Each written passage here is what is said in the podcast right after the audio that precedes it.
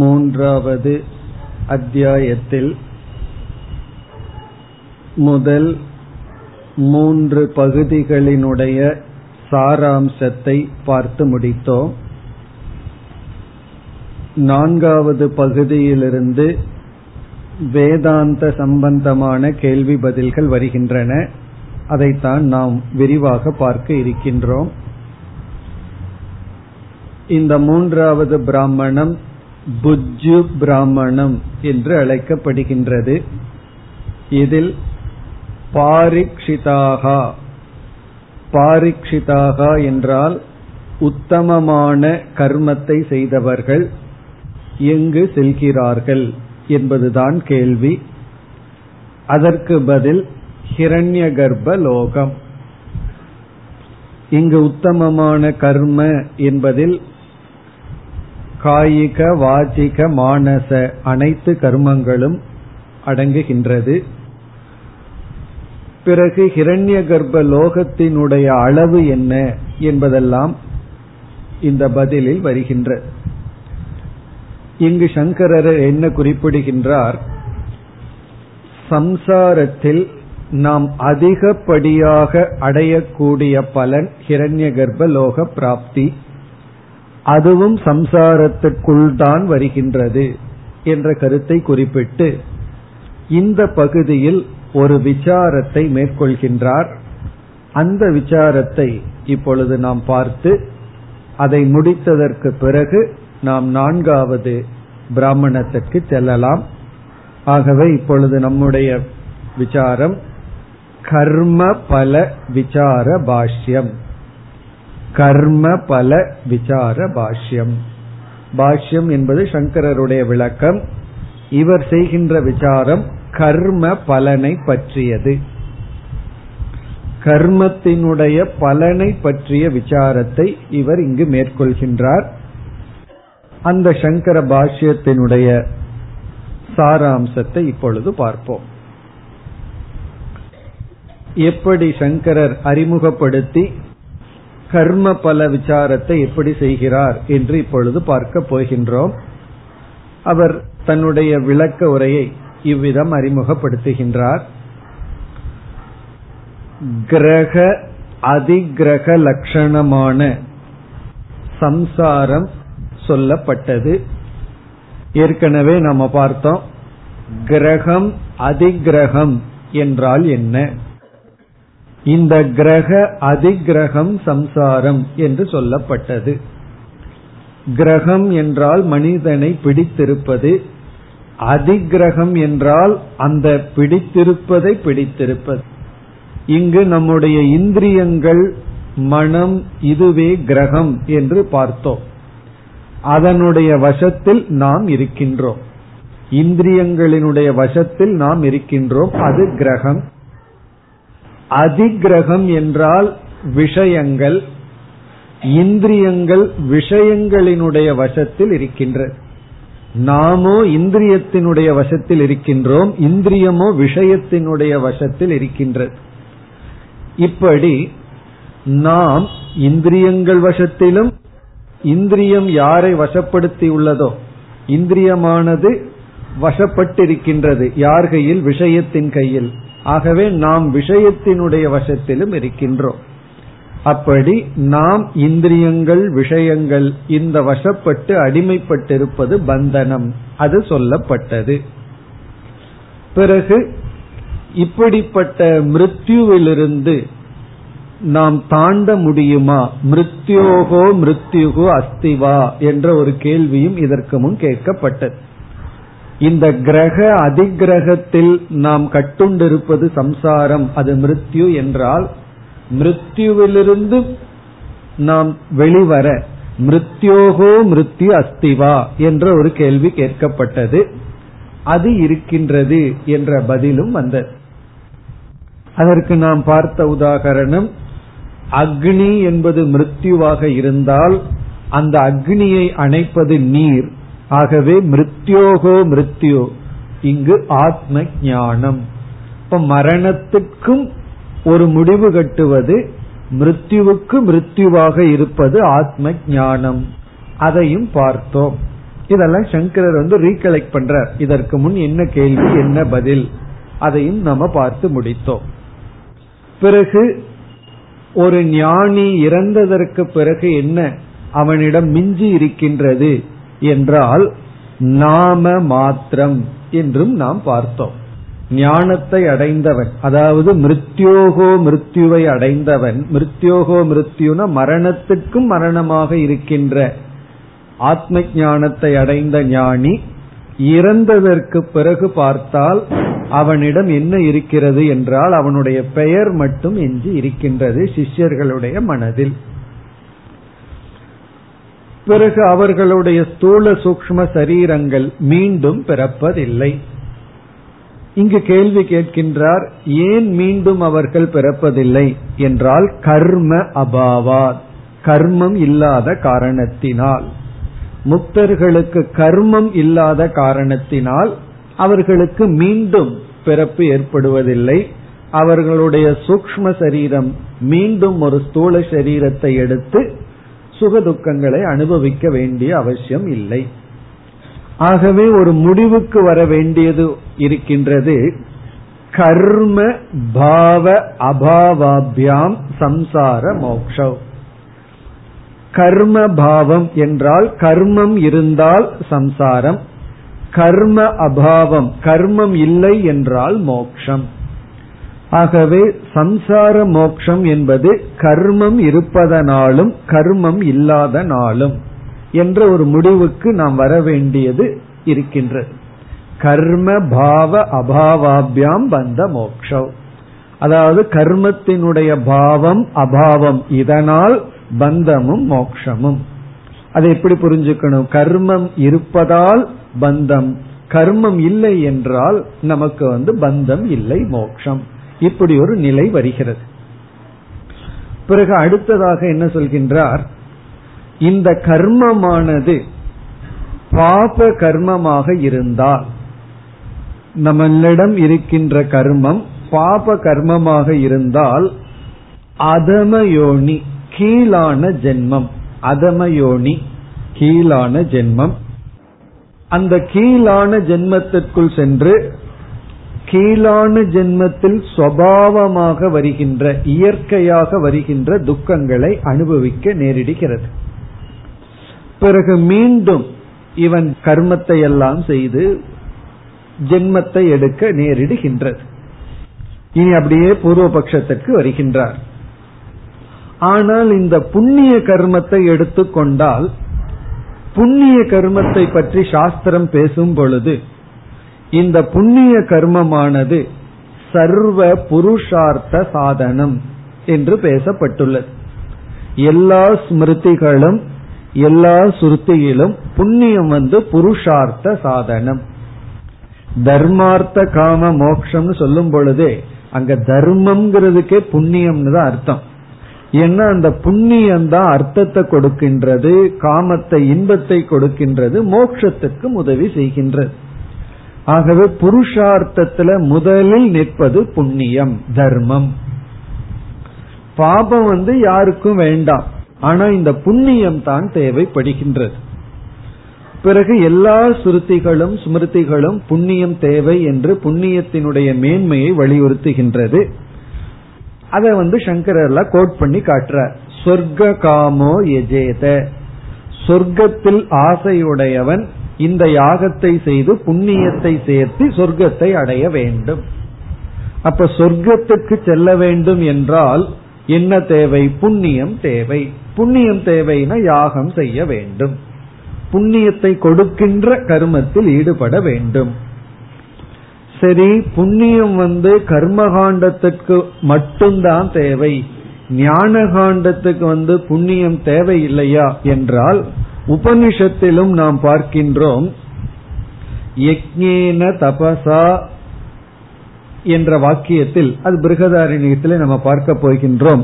தானேன யக்ஞேன தபசா அநாசகேன விவிதி சந்தி, யக்ஞம் தானம் தவம் முதலிய கர்மங்களினால் ஒருவர் ஆத்ம ஞானத்தில் இச்சையை அடைகிறார்கள் என்று மோக்ஷத்துக்கு ஆதாரமாக கர்மமானது சொல்லப்பட்டுள்ளது. அந்த கர்மம் எதை கொடுக்கின்றது? புண்ணியத்தை கொடுக்கின்றது. ஆகவே நமக்கு முமுட்சுத்துவம், வைராகியம் போன்றவைகள் தேவை என்றாலும் கர்மத்தில் தான் ஈடுபட வேண்டும். யஜ்ஞம், தானம், தபம் என்ற புண்ணிய கர்மத்தில் ஈடுபட வேண்டும் என்று புண்ணியம் கர்மகாண்டத்தில் மட்டும் சொர்க்கம் முதலிய இன்பத்துக்காக சொல்லப்படாமல் வேதாந்தத்திலும் புண்ணியம் பேசப்பட்டுள்ளது. எதற்கு என்றால் சித்த சுத்திக்கு. இப்ப எவ்வளவு தூரம் வந்திருக்கு புண்ணியம்? புண்ணியத்தினால இன்பம், புண்ணியத்தினாலதான் மோட்சத்திற்கான தகுதியையே அடைய முடியும். அது மட்டுமல்ல, தர்மாத் சுகம் ஞானம் ச, இப்படி ஒரு வாக்கியம் இருக்கு. தர்மாத் சுகம் ஞானம் ச, தர்மத்தினாலதான் சுகமும் கிடைக்கின்றது, தர்மத்தினாலதான் ஞானமும் கிடைக்கின்றது. இந்த மாதிரி வாக்கியங்களை எல்லாம் பார்க்கும் பொழுது புண்ணியத்தினாலதான் அனைத்து புருஷார்த்தங்களும் என்று நமக்கு தெரிய வருகிறது. எல்லா ஸ்ருதிகளும் வேதங்களும், பிறகு எல்லா ஸ்மிருதிகளும் வேதத்தை சார்ந்து எழுதிய நூல்கள் அனைத்தும் புண்ணியத்தினுடைய பெருமையையே பேசி வருகின்றது. புண்ணியத்தினாலதான் அர்த்தம், புண்ணியத்தினாலதான் காமம், பிறகு மோக்ஷம் என்கின்ற புருஷார்த்தமும் புருஷார்த்தமாக இருப்பதனாலேயே அதுவும் புண்ணியத்தினாலதான் அடையப்படுகின்றது.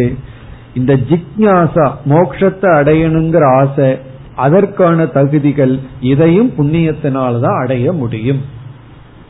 ஆகவே என்ன ஒரு நிலை இப்பொழுது ஏற்பட்டு விடுகிறது என்றால், புண்ணிய கர்மம் புருஷார்த்தத்துல அறம்பொருள் இன்பம் வீடுங்கிற அறம் என்கின்ற தர்மம், அதாவது புண்ணியம் இவ்வளவு மேன்மையாக பேசப்பட்ட காரணத்தினால் இயற்கையாக நமக்கு சந்தேகம் வந்து விடுகிறது. புண்ணியத்தை அடைந்துதான் மோட்சத்தை அடைய முடியும், புண்ணியந்தான் மோட்சத்திற்கு காரணம் என்கின்ற நிலை வந்து விட்டது. இந்த புண்ணியத்தை எப்படி அடைய முடியும்? கர்மத்தினாலதான் அடைய முடியும். ஆகவே புண்ணியத்தினுடைய பெருமை எல்லா இடத்திலும் பேசப்படுவதனால், இன்பத்திற்கும் மோட்சத்திற்கும் புண்ணியம் தேவை என்று பேசப்படுவதனால் எப்படி ஒரு நிலை வருகின்றது? புண்ணியம் மோட்ச சாதனம், இப்படி நினைக்க இயற்கையாக தோன்றி விடுகிறது. பிறகு இந்த புண்ணியம் வேண்டும்னா என்ன செய்தாகணும்? கர்மம் பண்ணணும். ஆகவே என்ன ஆகுது? கர்ம மோட்ச சாதனம் என்ற நிலை வந்து விடுகிறது. அது கூடாது, அந்த நிலை வரக்கூடாது. புண்ணியத்தினால் நேரடியாக மோட்சத்தை அடைய முடியாது, புண்ணியத்தினால் மட்டும் நாம் மேக்சிமம் ஹிரண்யகர்ப்ப லோகம் வரை அடையலாம். புண்ணியம் பரம புருஷார்த்த சாதனம் அல்ல. புண்ணியத்தினால சித்த சுத்தி வருதுங்கிறது உண்மை, குரு பிராப்திங்கிறது உண்மை, ஆரோக்கியம் கிடைக்கிறதுங்கிறது உண்மை, எல்லாமே இருந்தாலும் வெறும் புண்ணியம் மட்டும் மோட்சத்திற்கு சாதனை அல்ல. இதை நாம் இப்பொழுது நிலைநாட்டுவோம். இதுதான் அவருடைய அறிமுகம். இப்ப இந்த இடத்துல சங்கரர் எதை வலியுறுத்த போகிறார்னு சொன்னா, புண்ணியத்தினால மோட்சம் கிடையாது என்பதை சொல்ல போகிறார். இதெல்லாம் ரொம்ப கவனமா நம்ம புரிஞ்சுக்க வேண்டிய விசாரம். ஏன்னா இதே சங்கரர் புண்ணியத்தினுடைய பெருமையை பல இடங்கள்ல பேசியுள்ளார். நம்மளும் புண்ணியம் பண்ணணும், கர்ம யோகம் செய்ய வேண்டும், கர்மத்தினாலதான் சித்த சுத்தி அடைய முடியும்னு சொல்லி வருகின்றோம். ஆனா அதே நாம் இந்த இடத்துல புண்ணியத்திற்கு எதிராக விசாரம் செய்ய போகின்றோம். அப்படின்னு என்ன அர்த்தம்? புண்ணியத்திற்கு எதிராக விசாரம் பண்ணிட்டு புண்ணியத்திற்கு எதிராக செயல்படணும்னு அர்த்தம் கிடையாது. போய் பாவம் பண்ணணும் அப்படிங்கிற அர்த்தத்துல கிடையாது. இந்த புண்ணியம் எவ்வளவு தூரம் பலன் கொடுக்கும், எவ்வளவு தூரம் பலன் கொடுக்காது, இந்த அறிவு தான் இப்பொழுது விசாரத்திற்குள் வருகின்றது. அதாவது இப்படியெல்லாம் சங்கரர் அறிமுகப்படுத்தி, நம்மை எரியாமல் எந்த நிலை வந்து விட்டதுன்னா, புண்ணியத்தினாலதான் மோட்சம், புண்ணிய அதிகரிக்க அதிகரிக்க புருஷார்த்தமும் அதிகரிக்கின்றது, மோட்சம்ங்கிற புருஷார்த்தம் வந்து விடுகிறது. அந்த புண்ணியத்தை அடைய கர்மந்தான் காரணம். ஞானம் புண்ணியத்தை கொடுக்காது, கர்மந்தான் புண்ணியத்தை கொடுக்கும். ஆகவே கர்மத்தினாலேயே மோட்சத்தை அடையலாம், ஆத்ம ஞானம் வேண்டுங்கிற அவசியம் இல்லை என்று வந்து விடுகிறது. ஆகவே கர்மத்தினுடைய பலனை பற்றிய விசாரம் நாம் செய்கின்றோம். இதுதான் அவர் செய்கின்ற அறிமுகம். இப்படி அவர் அறிமுகத்தை செய்து முதலில் தன்னுடைய சித்தாந்தம், தன்னுடைய முடிவை கூறி விடுகின்றார். அதை கேட்டவுடனே பூர்வபக்ஷி வருகின்றான். அதற்கு பிறகு கேள்வி பதிலாக நம்ம பார்க்க போறோம். இப்ப இவ்விதம் ஒரு சந்தேகத்தை உருவாக்கி சங்கரரே பதிலை நேரடியாக சொல்லி விடுகின்றார். கர்மத்துக்கு இவ்வளவுதான் கதி, கதினா பிரயோஜனம், இவ்வளவு தூரம் தான் கர்மம் போகும். எவ்வளவு தூரம் என்றால் சித்த சுத்திக்கு பயன்படும். பிறகு சம்சாரத்துக்குள்ள ஹிரண்யகர்ப்ப லோகம் வரைக்கும் புண்ணியமானது பயன்படும். அதற்கு மேல அதற்கு பயன்பாடு இல்லை, பிரம்மத்துக்கிட்ட போகாதுன்னு சொல்ற. பிரம்மத்தை தவிர மீதி எல்லா இடத்திலையும் கர்மமானது பயன்படும். ஏன் என்றால் இந்த பிரம்மன் முதல்ல பிரம்மனுக்கு அவர் சில லட்சணம் கொடுக்கிறார். அகாரியம். அகாரியம் என்றால் ஒரு ப்ராடக்ட் அல்ல, உருவாக்கப்படும் பொருள் அல்ல, அகாரியம். பிறகு நித்தியம், அது எல்லா காலத்திலும் இருக்கின்றது.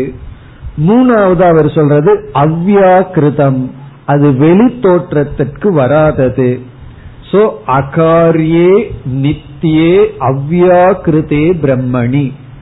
அகாரியமான, காரியமற்ற, நித்தியமான, அவ்யாக்கிருதே வெளித்தோற்றத்திற்கு வராத பிரம்மணி, பிரம்மனிடத்தில் கர்மணக வியாபாரக, கர்மத்தினுடைய வியாபாரம் ந சம்பவதி, நடைபெறாது.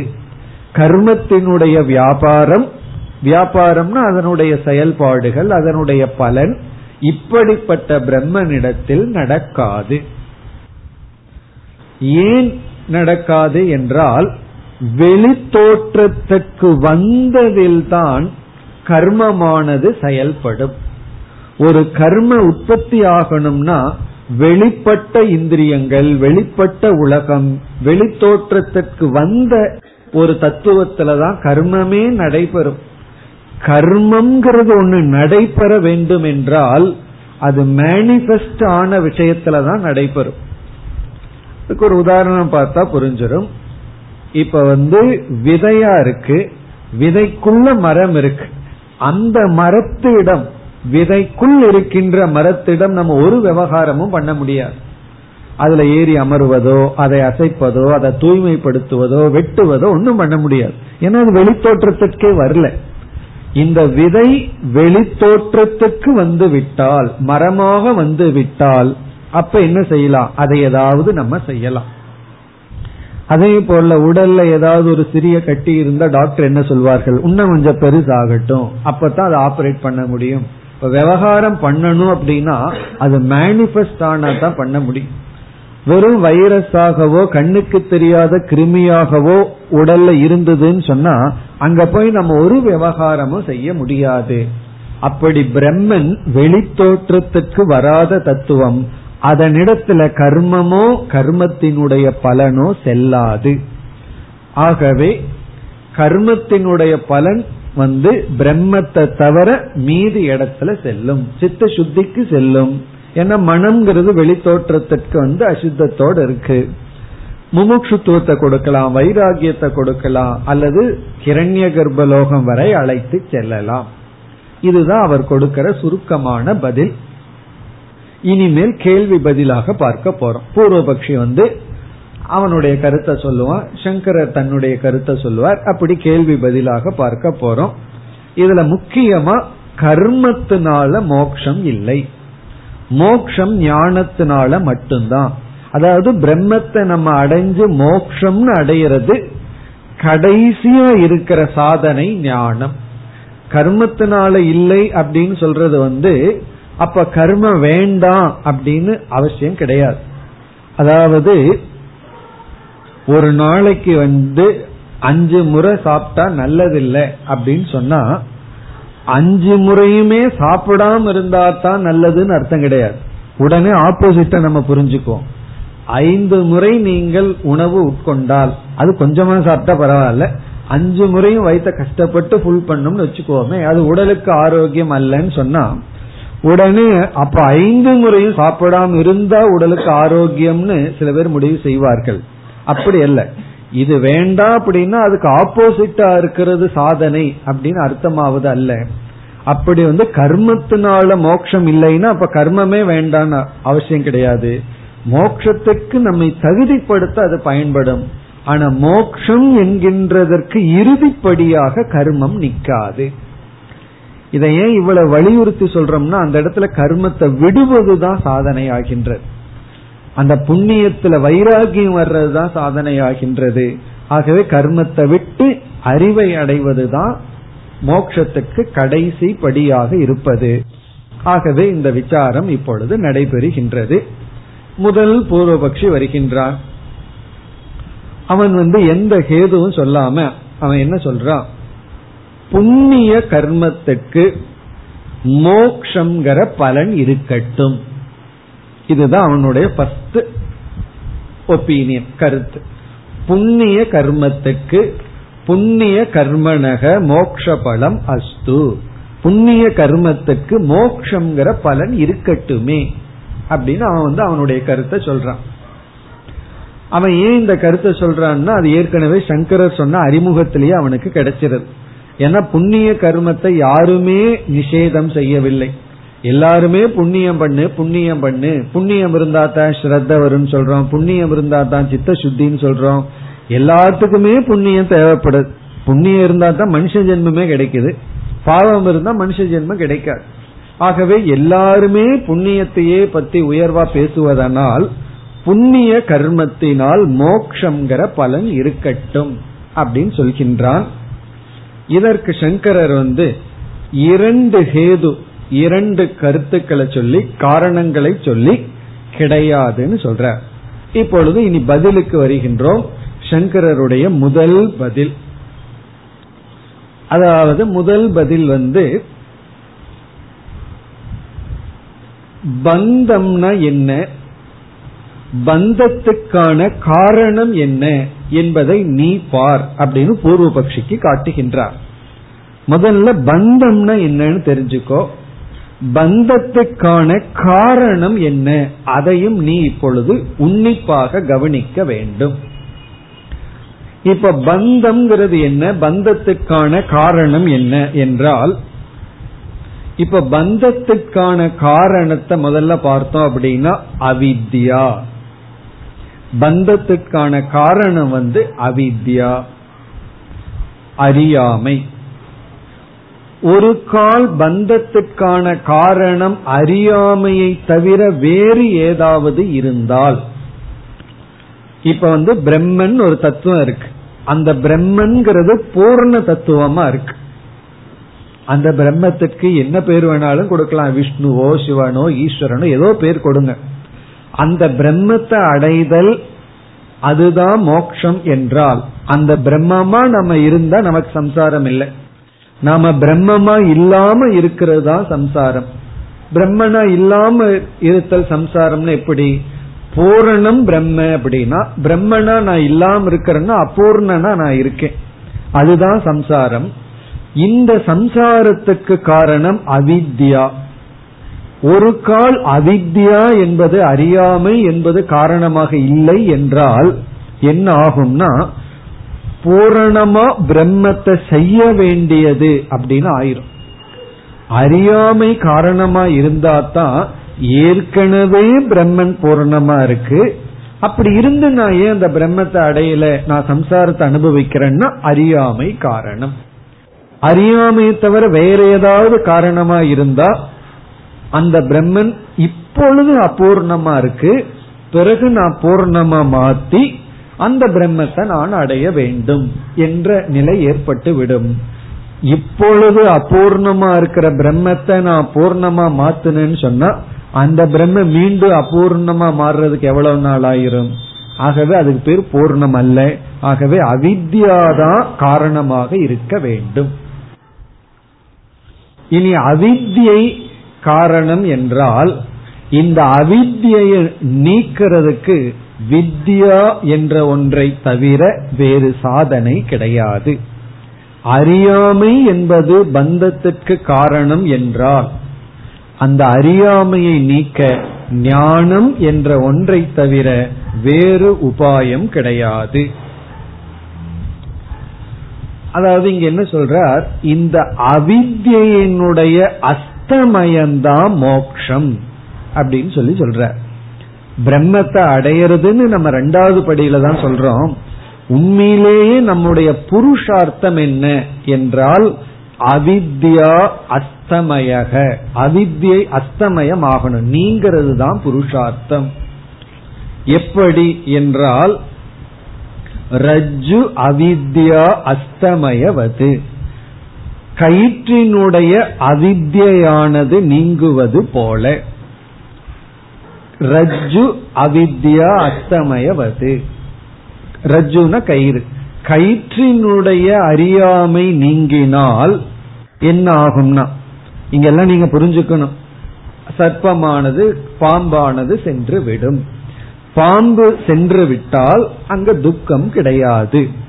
ஆகவே கர்ம என்பது அறியாமையை நீக்காது, கர்மமானது அவித்யை நீக்கும் உபாயம் அல்ல, ஞானம்தான் அவித்யா அல்லது அறியாமையை நீக்கும் உபாயம். ஆகவே முதல் பதில் என்ன சொல்றார், மோக்ஷம் என்பது அவித்யா அஸ்தமயக மோக்ஷக, அவித்யினுடைய அஸ்தமயம்னா நீங்குதல், அவித்யா நீங்குதல் தான் மோக்ஷம். இதை நம்ம புரிஞ்சுட்டோம் அப்படின்னா இந்த மோக்ஷத்துக்கு அவித்யா நீங்கணும், அதற்கு வித்யாதான் சாதனம், கர்ம சாதனம் அல்ல. கர்மம்னா செயல், ஒரு செயல் சாதனை அல்ல. இதுதான் அவர் கொடுக்கிற முதல் கேது. மோக்ஷக ந கர்ம சாத்தியக, மோக்ஷம் என்பது ந கர்ம சாத்தியக, அது கர்ம சாத்தியம் அல்ல. அவித்யா அஸ்தமயத்துவார், அவித்யினுடைய அஸ்தமயம்தான் நமக்கு இப்பொழுது தேவையாக இருப்பதனால் ரஜ்ஜு அவித்யா அஸ்தமயவது, அப்படி ஒரு வாக்கியம், இப்படி ஒரு ஹேதுவை சொல்றார். மோக்ஷங்கிறது கர்மத்தினால் அடையப்படுவதல்ல, காரணம் அவித்யினுடைய நீக்கம் தான் மோக்ஷம், ரஜ்ஜுனுடைய அவித்யை நீங்குவது போல. இனி இரண்டாவது ஹேதுவை கூறுகின்றார். இந்த இரண்டாவது ஹேதுவை சொல்லும் பொழுது, இது ஏற்கனவே பல இடங்கள்ல நம்ம பார்த்த கருத்து தான், கர்மத்தினுடைய சாத்தியத்தை இங்கு குறிப்பிடுகின்றார். முதல்ல பந்தத்துக்கு காரணம் என்னன்னு காட்டி அதைய வித்யானாலதான் நீக்க முடியும், கர்மத்தினால நீக்க முடியாதுன்னு சொன்னார். இப்ப பூர்வபக்ஷிக்கு ஒரு சந்தேகம் வரலாம், சரி கர்மத்தினால வேற என்னதான் பண்ண முடியும், கர்மத்தினால எதையெல்லாம் சாதிக்க முடியும், அதை இங்கு குறிப்பிட்டு கர்மத்தினால எதையெல்லாம் சாதிக்க முடியுமோ அதற்குள் மோட்சம் வருவதில்லைன்னு காட்டுகின்றார். இதுவும் நம்ம மனசுல பதிந்திருக்க வேண்டிய கருத்து. பல முறை பார்த்திருந்தாலும் இந்த கருத்தை நம்ம மனசிலிருந்து விடவே கூடாது. கர்மத்தினால எதையெல்லாம் செய்ய முடியும், அது 4 சொல்லப்படுகின்றது. ஒன்று உற்பத்திகி, உற்பத்தி அப்படின்னு சொன்னா ஒரு பொருளை உருவாக்கலாம், களிமண்ணிலிருந்து பானையை உருவாக்கலாம், அல்லது விதவிதமான ஸ்பேர் பார்ட்ஸ்ல இருந்து ஒரு காரை உருவாக்கலாம். அப்படி ஒரு பொருளை நம்ம கிரியேட் பண்ணலாம், உற்பத்தி பண்ணலாம். பால்ல இருந்து தயிரை உற்பத்தி பண்ணலாம், பூமியிலிருந்து விதவிதமான செடி கொடிகள் தானியங்களை உற்பத்தி பண்ணலாம். அப்படி உருவாக்குதல் கர்மத்தினுடைய ஒரு முதல் பலன். ஒரு கம்பெனி ஒரு ப்ராடக்ட ப்ரொடியூஸ் பண்ணுது அல்லது மேனுபேக்சர் பண்ணுதுன்னா என்ன அர்த்தம், சில ரா மெட்டீரியல்களை எல்லாம் எடுத்து அதை ப்ராசஸ் பண்ணி ஒரு புதிய பொருளாக உருவாக்குகின்ற, இரும்ப வாங்கி எதையோ வாங்கி கடைசியில ஒரு அழகான பொருளாக உருவாக்கப்படுகின்றது. இதுதான் உற்பத்தி. இந்த உற்பத்திங்கிற பலன் கர்மத்திலிருந்து வருவது. இப்ப கர்மத்தினால என்ன பண்ணலாம்னா இல்லாத பொருளை உற்பத்தி பண்ணலாம். இல்லாத பொருளை உற்பத்தி பண்ணலாம்னா இருக்கிற ரா மெட்டீரியல் துணை கொண்டு, அதை ஞாபகம் வச்சுக்கணும். இல்லாத பொருளை கர்மத்தினாலே எதனாலே உற்பத்தி பண்ண முடியாது. இருக்கிற ரா மெட்டீரியல் பொருளை, கச்சா பொருளை எடுத்துக்கொண்டு ஒரு புதிய பொருளை உருவாக்கலாம். இனி மோக்ஷங்கிறது என்ன என்றால், பிரம்ம என்ற தத்துவமாக நாம் இருத்தல். நான் பிரம்மன் அப்படின்னு இருக்கிறதா மோக்ஷம். நான் பிரம்மனா இருக்கிறது மோக்ஷம்.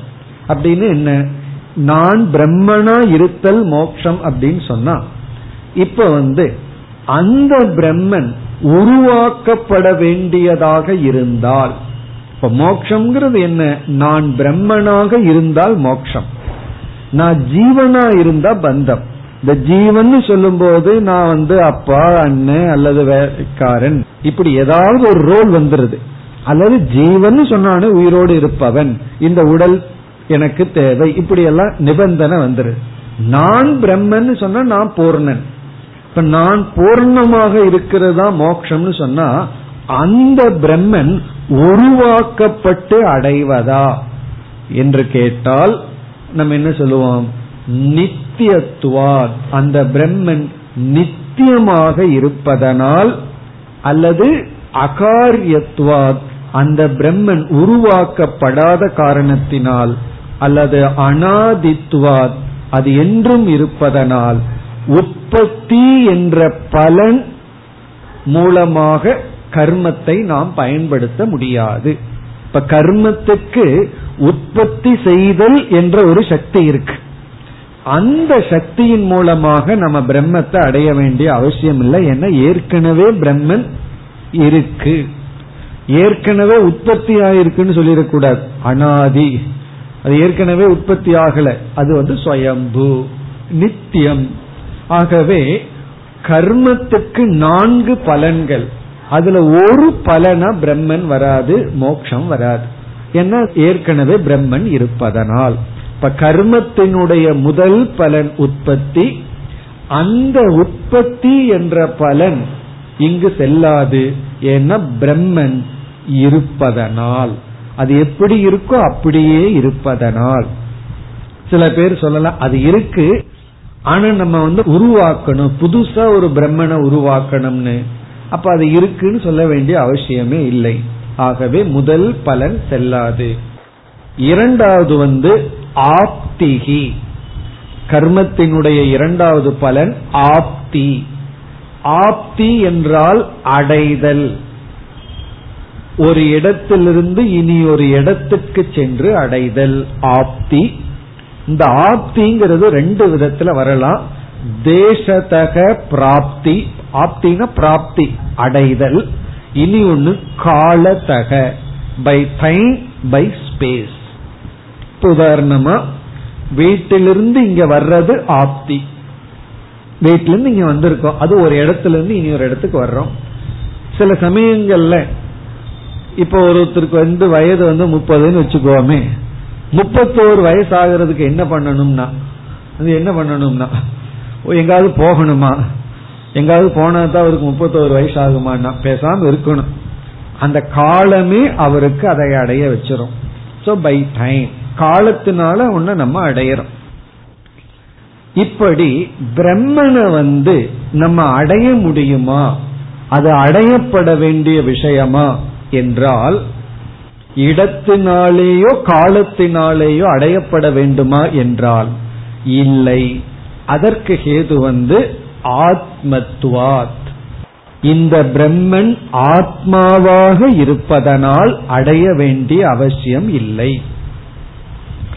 உண்மையிலேயே அடைய வேண்டிய அவசியம் இல்லை. இந்த பிரம்மன் ஆத்மாவாக இல்லாமல் இருந்திருந்தால் கண்டிப்பா இந்த பிரம்மனை அடையணும்.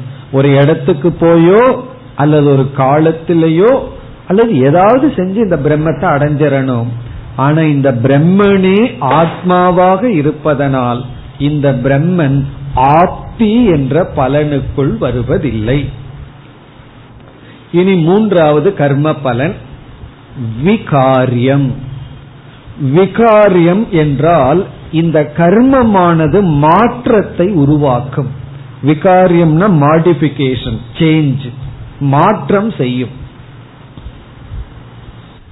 சில பொருளை உற்பத்தி பண்ணும் கர்மத்தினுடைய பலன்.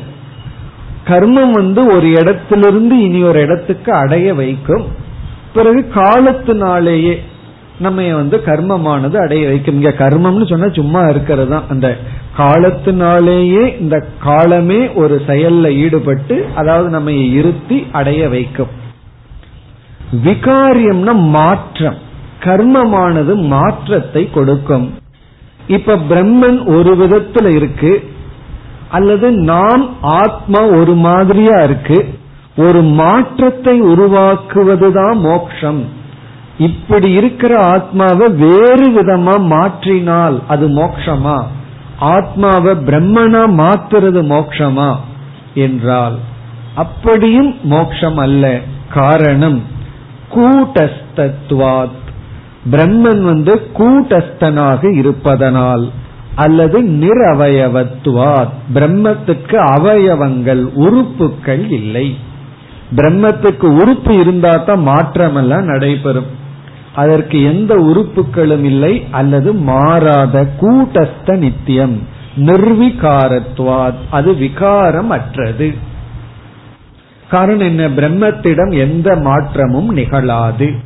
இப்ப மாற்றமும் நிகழாத, தோன்றாத, ஆத்மாவாக இருக்கின்ற பிரம்மனிடம் உருவாக்குதல், அடைதல், மாற்றுதல் அப்படிங்கிறது நடைபெறாது. பிறகு நான்காவதான கர்ம பலன் சம்ஸ்காரியம். சம்ஸ்காரியம்னா தூய்மைப்படுத்துதல். கர்மத்திற்கு இது ஒரு முக்கியமான பலன், தூய்மைப்படுத்துதல். அதாவது ஒரு பொருள் அசுத்தமா இருந்தா கர்மத்தினாலதான் தூய்மைப்படுத்த முடியும். அது சம்ஸ்காரம். சம்ஸ்காரியம்னா தூய்மைப்படுத்துதல். இப்ப பிரம்மன் அசுத்தமாக இருந்தால், மாயையினால் அசுத்தப்பட்டு விட்டால், நம்ம போய் பிரம்மனை தூய்மைப்படுத்தி பிறகு எடுத்து கொள்ளலாம். ஆனா பிரம்மன் நித்திய சுத்தத்துவாத் அல்லது நிர்குணத்துவாத், பிரம்மனிட எந்த குணமும் கிடையாது, அல்லது என்றும் சுத்தமாக இருக்கின்றது. இந்த சம்ஸ்காரம் ரெண்டு விதத்துல நடைபெறும். குண ஆதானம். குண ஆதானம் அப்படின்னு சொன்னா நல்ல குணங்களை எல்லாம் சேர்த்தி கொள்ளுதல், அது ஒரு விதமான சம்ஸ்காரம். பிறகு தோஷ அபநயனம், தீயதை நீக்குதல். நல்ல குணத்தை சேர்த்து கொள்ளுதல், தோஷ அபநயனம் தீய குணத்தை விடுதல், நீக்குதல். ஒரு செடியை வளர்க்கிறதுக்கு நம்ம என்ன பண்ணுவோம்? யூரியா போன்ற ஃபெர்டிலைசரை போடுவோம், குண ஆதானம் எருவை போடுவோம். பிறகு களைகளை நீக்குவோம், அதுல ஏதாவது களைகள் எல்லாம் வந்ததுன்னா அதை நீக்குவோம். அப்படி சம்ஸ்காரம்ங்கிறது இந்த ரெண்டே விதத்துல நடைபெறும். அந்த பொருளோடு ஒன்ன சேர்த்தலாம், அந்த பொருள் இருக்கிற சிலதை நீக்கலாம். ஆனா பிரம்மன் அசங்கம். இந்த அசங்கம்ங்கிறது ரொம்ப முக்கியம். அந்த பிரம்ம ஏதோடு சேருவதில்லை, அதனால எதையும் பிரம்மத்திடம் சேர்த்த முடியாது, பிரம்மத்திடம் எதையும் எடுக்க முடியாது. அது ஏதாவதோட போய் சேர்ந்தாத்தேன்னு. நம்முடைய அனைத்து சங்கடங்களுக்கு காரணம் சங்க தோஷம்தான். சங்க தோஷம்ங்கிறது தீய ஒன்றிடம் சங்கம் வைக்கும் போது தோஷமாகுது. ஆனா நல்லதோட சங்கம் வச்சா நமக்கு குண ஆதானம், நல்ல குணங்கள் கிடைக்கின்றது. இனி பிரம்மன் என்னன்னா அது என்னைக்குமே சுத்தமா இருக்கு அல்லது அசங்கமா இருக்கு. அதனால பிரம்மத்தை சம்ஸ்காரம் செய்ய வேண்டிய அவசியம் இல்லை. ஆனா கர்மத்துக்கு இப்படி ஒரு பலன் இருக்கிறதுனாலதான் சித்த சுத்திக்கு கர்மத்தை பயன்படுத்துறோம். ஏன்னா மனதுல அசுத்தம் இருக்கு. நம்ம பிரம்மத்தை தான் சுத்தம்னு சொல்றோம், மனதை சுத்தம்னு சொல்லவில்லை. சுபாவமா எல்லாருடைய மனதும் சுத்தம்னு சொல்லவில்லை. அப்படி சொல்லி இருந்தா எதற்கு கர்மம்? நம்முடைய மனது அசுத்தமாக இருக்கின்றது, அதை சம்ஸ்காரம் பண்ணணும், அதை தூய்மைப்படுத்தணும்னா விசாரமோ ஞானமோ பயன்படாது. கண்டிப்பா கர்மத்தின் மூலமாகத்தான் தூய்மைப்படுத்த முடியும். இப்படி உற்பத்தி, ஆப்தி, விகாரம், சம்ஸ்காரியம் என்று இந்த 4 விதமான பலன்கள் தான் கர்மத்தினால நமக்கு கிடைக்கும். வேற ஏதாவது பலன் இருந்தா இந்த 4க்குள்ள நம்ம அடக்கிடலாம். அப்படி சாஸ்திரத்துல பிரிச்சு வச்சிருக்காங்க. இந்த பிரம்மன் அப்படிங்கிறது இந்த 4க்குள்ளயும் வராததுனால அது நித்தியமாக, ஆத்மாவாக, நிர்விகாரமாக, நிர்குணமாக இருப்பதனால் இப்படிப்பட்ட பிரம்மத்தை பற்றிய அஞ்ஞானத்தை நீக்கிறது தான் மோக்ஷம். பிரம்மத்தை அடையிறதுன்னு கூட உண்மையிலேயே சொல்ல முடியாது, ஏன்னா அது ஆத்மாவா வேற இருக்கு. ஆனா பல சமயங்கள்ல ஆரம்பத்துல அப்படிப்பட்ட வார்த்தைகளை பயன்படுத்தும், உபனிஷத்தே பயன்படுத்தும். பிரம்மவித் ஆப்னோதி பரம், பிரம்மவேத பிரம்மைவ பவதி, இப்படி எல்லாம் வாக்கியம் இருக்கு. இருந்தாலும் உண்மையிலேயே மோக்ஷங்கிறது பிரம்மத்தை பற்றிய அவித்யினுடைய நீக்கம், பிரம்மத்தை பற்றிய அஞ்ஞானத்தை நீக்குதல். இப்படி இந்த மோக்ஷங்கிறது அறியாம மட்டும் நீங்கிறதா இருக்கிறதுனால கர்மத்தினுடைய பலன் இவ்வளவுதான் என்று இருப்பதனால் இந்த கர்மம் இறுதியாக மோட்சத்தை கொடுக்காது, மோட்சத்தினுடைய முதல் சில படிகளில் நிற்கும். இதுதான் நம்முடைய கருத்து. இறுதியான படிக்கு போகும் பொழுது ஞானத்தினாலதான் மோட்சத்தை அடைய முடியும். சம்ஸ்காரம் அப்படின்னு ஒண்ணு இருக்கு, நம்ம மனதை தூய்மைப்படுத்தணும். தூய்மைப்படுத்தியதற்கு பிறகு கர்மமானது பிரயோஜனப்படாது. தூய்மைப்படுத்தியதற்கு பிறகு நம்ம கர்மத்தை பயன்படுத்தணும்னா அதுவே அசுத்தத்தை கொடுத்து விடும், அல்லது டேஞ்சரை கொடுத்து விடும், டேமேஜ கொடுக்கும். இந்த இடத்துக்கு எவ்வளவு தூரம் டிராவல் பண்ணா வரணுமோ அவ்வளவு தூரம் வரணும், அதுக்கு அடுத்த பஸ் ஸ்டாண்டுக்கு போய் இறங்கணும்னு வச்சுக்கோமே, பிறகு என்ன ஆகும்னா எந்த டிராவல், எந்த கர்ம நம்ம இங்க கொண்டு வர முயற்சி செய்ததோ அதே கர்ம நம்ம இங்கிருந்து தூரத்துக்கு எடுத்து சென்றுவிடும். ஆகவே சங்கரர் கர்மத்துக்கு இவ்வளவுதான் பலன் இருக்கு, நாம மோக்ஷங்கிறது பிரம்மனா இருத்தல், அந்த பிரம்மனா இருக்கணும்ங்கிறது மோக்ஷம்னா நம்ம இப்ப இல்லாமல் இருப்பதற்கு காரணம் அறியாமதான். ஆகவே அறியாமையை நீக்குவதுதான் மோட்சமே தவிர கர்மத்தினுடைய பலன் அல்ல. இவ்வளவு தூரம் கேட்டதற்கு பிறகு பூர்வபக்ஷி இனி வேறொரு கேள்வியுடன் வருகின்றான். ஒழுங்கா கேட்டிருந்தா அடுத்த சந்தேகம் வராது, இருந்தாலும் அவனுக்கு சந்தேகம் வருது. அவன் எப்படி சொல்றான், சரி நீ சொல்றதெல்லாம் நான் ஒத்துக்கிறேன் அப்படின்ட்டு வர்றான். நீ என்ன சொல்றியோ அதெல்லாம் ரைட், கர்மத்துக்கு 4 பலன் இருக்கு, இதெல்லாம் நான் ஒத்துக்கிறேன் என்று சொல்லி அவனுடைய கருத்தை கூறுகின்றான். அவன் என்ன சொல்றான், கேவல கர்மத்துக்கு, கேவல கர்மம் அப்படின்னு சொன்னா வெறும் கர்மம் மட்டும் நம்ம சாதாரணமா செஞ்சிட்டு இருக்கிறோமே அப்படி செய்யற கர்மத்துக்கு நீங்க சொல்ற பலனையெல்லாம் நான் ஒத்துக்கிறேன், அதுக்கு உற்பத்தி பண்றதுக்கும் ஆப்திக்கும் சம்ஸ்காரத்துக்கும் தான் பயன்படும். ஆனால் நான் கர்மத்தோடு சிலது மாற்றத்தை கொடுக்கிறேன். என்ன மாற்றத்தை கொடுக்கிறேன் அப்படின்னா, உபாசனை என்ற ஒன்றையும் சேர்த்து கொண்டு நிஷ்காமம் என்கின்ற ஒரு பாவனையில் கர்மத்தை மேற்கொண்டால் நிஷ்காம கர்மத்தையும் பிறகு கர்மத்தோடு சில உபாசனைகளை எல்லாம் நான் கலந்து கர்மத்தை மேற்கொண்டால் இந்த 4க்கும் அப்பாற்பட்ட புதிய பலன் ஏன் கர்மத்துக்கு வரக்கூடாது? இப்ப கர்மத்துக்கு சாதாரணமா நீங்க சொல்ற பலன் தான், ஆனா நிஷ்காம கர்மத்தில் ஈடுபட்டால், நான் சாதாரண கர்மமா சொல்லல, சாதாரண கர்மத்துக்கு இந்த பலன், கர்மத்துல ஒரு மாற்றத்தை நான் கொடுக்கிறேன், அப்ப பலன்ல மாற்றம் வரணுமல்ல. நான் கர்மத்துல கொடுக்கிற மாற்றம் நிஷ்காம கர்மம், என்ன ஆசை இல்லாம ஆசைகளை எல்லாம் விட்டு நிஷ்காமமா கர்மத்தை பண்றேன். அதோடு மட்டும் இல்லாம கர்மத்துக்கு ஒரு வீரியம் வரட்டும், சக்தி வரட்டும்னு சொல்லி கர்மத்தோடு சில உபாசனைகள், தியானங்கள் எல்லாம் நான் கர்மத்துல கலந்து விடுகின்றேன். அப்படி கலந்தால் கர்மத்துக்கு நீங்கள் சொன்னதை காட்டிலும் வேறு பலன் வரலாம் அல்லவா? நான் அந்த பலனை மோட்சம்னு சொல்றேனே அப்படின்னு சொல்றான். அதுக்கு அவன் கொடுக்கிற உதாகரணம் வந்து சங்கரர் இங்க கொடுக்கிறார் உதாகரணம். விஷம் இருக்கு, பொதுவா அது நம்ம டேமேஜ் பண்ணும். தயிர் இருக்கு, அதை சாப்பிட்டா அது உடம்புக்கு நல்லது இல்லையா. ஆனா அந்த தயிரோட சர்க்கரையை கலந்துட்டா அந்த தயிர் வந்து உடலுக்கு நல்லதை கொடுக்குதான், மருந்தா மாறிடுதான். விஷத்துடன் சில மந்திரங்களை எல்லாம் பிரயோகம் பண்ணுனா, சில விஷத்தை எடுத்து அதுல சில மந்திரங்கள் எல்லாம் உச்சரிச்சு அதை கொடுத்தா அது மருந்தா மாறுதான். அந்த காலத்துல இப்படி எல்லாம் வித்தியெல்லாம் இருந்திருக்கு. ஆனா இன்னைக்கு இருக்கு, சில பாய்சனை எடுத்து மெடிசனுக்கு யூஸ் பண்றாங்க. அப்போ விஷத்தையும் தயிர் போன்றவைகளுக்கெல்லாம் ஒரு சுபாவம் இருக்கு. தயிருக்கு வந்து உடலுக்கு மந்த புத்தியை கொடுக்கிற சுபாவம் இருக்கு. ஆனா சர்க்கரையை கலக்கும் பொழுது அதனுடைய சுபாவம் மாறிடுது. விஷத்திற்கு நம்ம தீங்கு செய்கின்ற சுபாவம் இருக்கு. ஆனா அதுலயே ஒரு மந்திரத்தை பிரயோகிக்கும் பொழுதோ அல்லது இந்த காலத்துல விஷத்தை டைல்யூட் பண்ணி அதை ஏதாவது ஒரு மாடிபிகேஷன் பண்ணும் பொழுதோ எது நம்மை அழிக்குமோ அதற்கு விபரீதமான சுபாவமாக ஔஷதமாக மெடிசனா மாறி விடுது.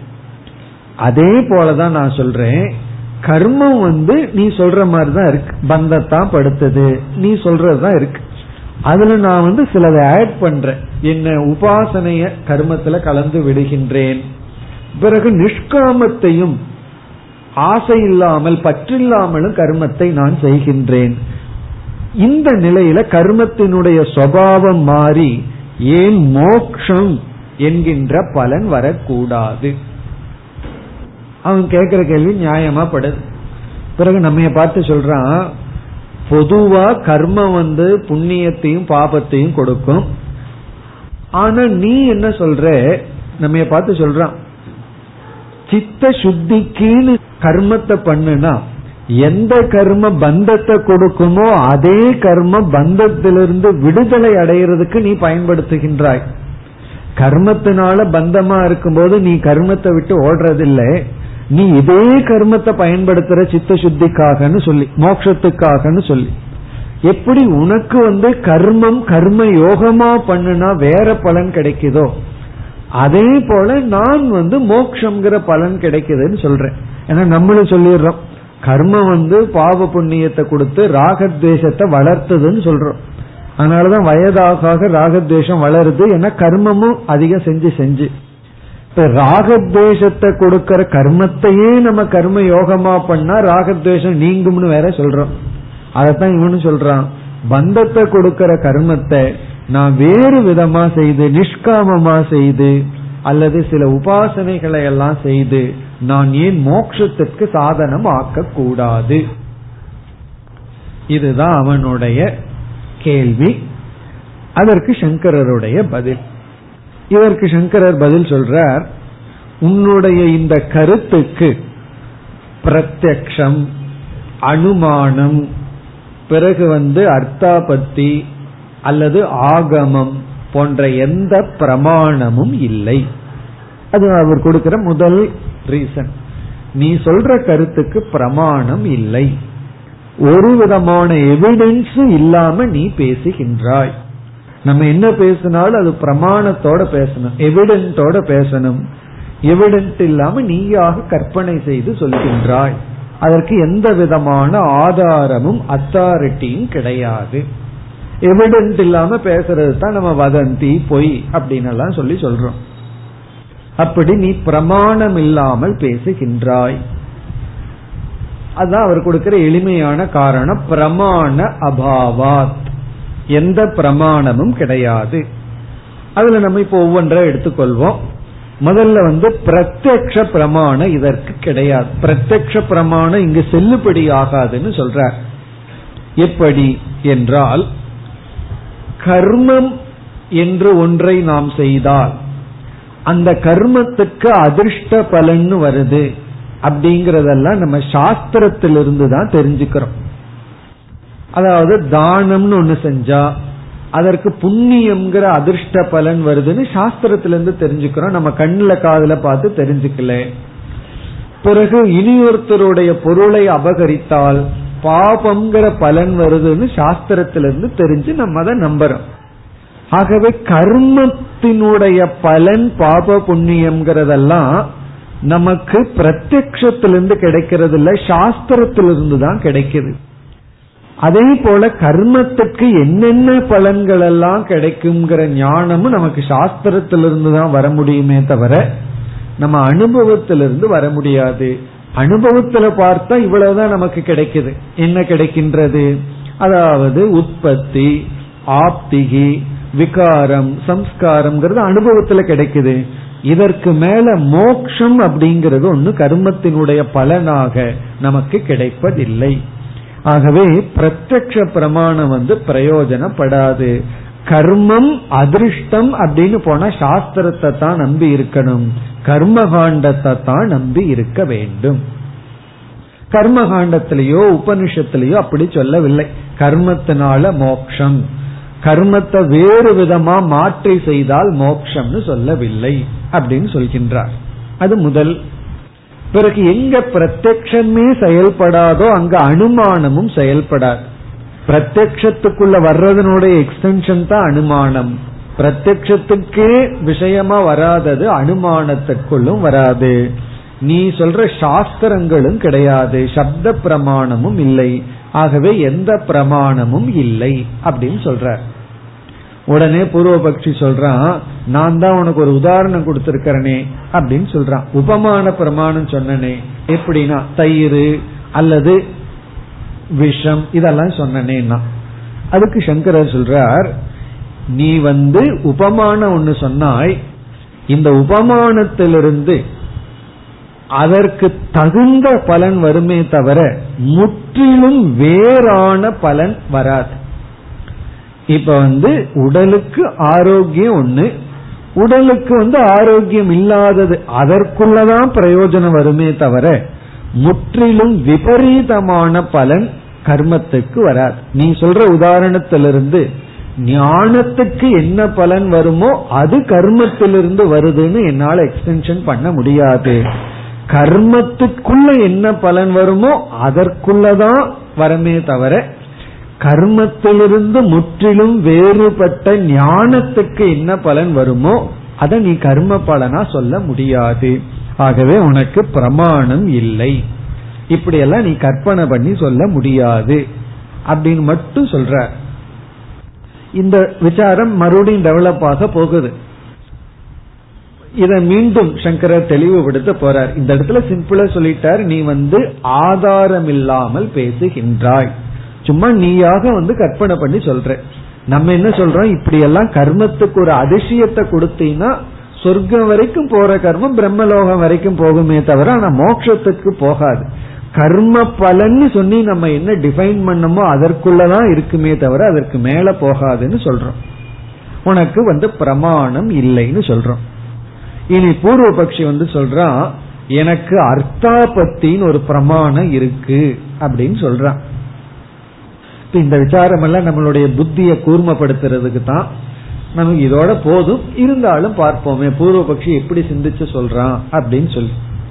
இனி பூர்வபக்ஷி என்ன சொல்கின்றான், எனக்கு பிரமாணம் இருக்கு.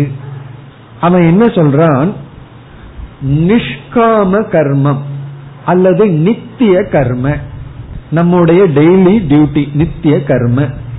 இந்த நித்திய கர்மத்துக்கு நம்ம மோக்ஷங்கிற பலனை கற்பனை செய்துதான் ஆக வேண்டும், வேற வழி இல்லாம கற்பனை செய்தாக வேண்டும் அப்படின்னு இவன் சொல்றான். நித்திய கர்மத்துக்கும் நிஷ்காம கர்மத்துக்கும் மோக்ஷங்கிற பலனை செஞ்சுதான் ஆகணும். இந்த கற்பனையை நாம் செய்யாமல் இருக்க முடியாது அப்படின்னு சொல்றான். எப்படி என்றால், அதாவது ஒரு நியதி இருக்கு கர்மகாண்டத்துல. ஒரு யாகம் ஒன்று சொல்லப்பட்டிருந்தால் அந்த யாகத்திற்கான பலன் கண்டிப்பாக சொல்லப்பட்டிருக்க வேண்டும். ஒரு கால் பலன் சொல்லப்படவில்லை என்றால் அந்த யாகத்தை யாருமே செய்ய மாட்டார்கள். அப்ப என்ன ஆயிரும் அப்படின்னா, அந்த யாகத்துக்கு அதிகாரி இல்லாமல் போயிரும். அதிகாரின செய்யறதுக்கு ஆள் இல்லாம போயிரும். இப்ப செய்யறதுக்கு ஆளே இல்லாமல் ஒரு கர்ம வேதத்துல பேசி இருந்தா அது அனர்த்தமாயிரும், பிரயோஜனமற்றதாயிரும். வேதத்துல பிரயோஜனமற்றதா எதுவும் இருக்க கூடாது. இப்ப வேதத்துல ஒரு யாகம் சொல்லப்பட்டு அந்த யாகத்துக்கு அதிகாரிகளே இல்லை என்றால் அப்ப என்ன ஆகும்? அனர்த்தமா அந்த வாக்கியம் வந்திருக்கு ஆயிரும். இப்ப யாருக்கு 8 தலை இருக்கோ அவங்க இந்த கர்மம் செய்யணும்னு சொல்லி இருக்குன்னு வச்சுக்கோமே, 8 தலை ஆளுகளை பார்க்க முடியாது. அப்ப அந்த கர்மமே வேஸ்ட் ஆயிரும். அப்ப அந்த கர்மம் எதற்கு சொல்லி இருக்கணும்? அப்ப அனர்த்தமானத வேதம் பேசுதுன்னு அர்த்தம் ஆயிட்டா இப்ப வேதத்துக்கு இருக்கிற பிரமாணம்ங்கிற ஸ்டேட்டஸே போயிடும். ஆகவே வேதத்துல எங்கெல்லாம் கர்மம் சொல்லப்பட்டிருக்கோ அங்கெல்லாம் பலன் சொல்லப்பட வேண்டும். அப்பொழுதுதான் அதிகாரி நமக்கு கிடைக்கும். சரி, பலன் சொல்லலைன்னு வச்சுக்குவோமே, என்ன பண்ணணும் அப்படின்னு சொன்னா நம்ம ஒரு பலனை கற்பனை செய்து அந்த இடத்துல சேர்த்தி கொள்ள வேண்டும். இது ஒரு நியாயம். இந்த நியாயத்துக்கு பேரு விஸ்வஜித் நியாயம் அப்படின்னு பேர். விஸ்வஜித் நியாயம். இப்ப விஸ்வஜித் நியாயம்னா விஸ்வஜித் அப்படின்னு ஒரு கர்மம் பேசப்பட்டுள்ளது, ஆனா அந்த இடத்துல பலன் சொல்லப்படவில்லை. எங்கேயும் மிஸ் ஆயிடுது பலன். உடனே இவர்கள் என்ன செய்து விட்டார்கள்? சொர்க்கலோகம் அப்படிங்கிற பலனை கற்பனை செய்து அதற்கு கொடுத்து விட்டார்கள். காரணம் என்ன? இது ஒரு கர்ம, மற்ற கர்மத்தை போல இதுவும் ஒரு கர்ம. இந்த கர்மத்துக்கு பலன் இல்லைன்னா இவங்க ஆராய்ச்சி செய்து எப்படி ஒரு பெரிய யாகத்துக்கு சொர்க்கம்ங்கிற பலனோ அதே போல சொர்க்கலோகம்ங்கிற பலனை கற்பனை பண்ணி சேர்த்தி கொண்டார்கள். பல கற்பனை செய்து விட்டார்கள். அப்பொழுதுதான் என்ன கிடைக்கும்னா அதிகாரி நமக்கு கிடைக்கும். இது விஸ்வஜித் நியாயம். அதாவது கர்மம் இருக்கு, பலனை காணும். அந்த கர்மத்தை செய்யறதுக்கு ஒரு ஆள் நமக்கு தேவை. ஆகவே அதற்கு தகுந்த பலனை நம்ம கற்பனை செய்து சேர்த்தி கொண்டாக வேண்டும். பலம் அந்யதா கர்மணக ந சித்திகி. இதான் அர்த்தா பத்தி. பலன் சொல்லப்படவில்லை என்றால் அந்த கர்மமே இல்லாம போயிரும், அதிகாரி இல்லாம போயிரும். இந்த நியாயத்தை பயன்படுத்தி நான் மோக்ஷங்கிற பலனை சப்ளை பண்ண போறேன்னு சொல்றான். அதுக்கு அவன் லாஜிக் கொடுக்க போறான். அவன் என்ன கருத்தை சொல்லி மோக்ஷங்கிற பலனை அவன் சேர்க்கின்றான் என்பதை அடுத்த வகுப்பில் பார்ப்போம். ஓம் பூர்ணமத பூர்ணமிதம் பூர்ணாத் பூர்ணமுதச்யதே பூர்ணஸ்ய பூர்ணமாதாய பூர்ணமேவாவசிஷ்யதே. ஓம் சாந்தி சாந்தி சாந்தி.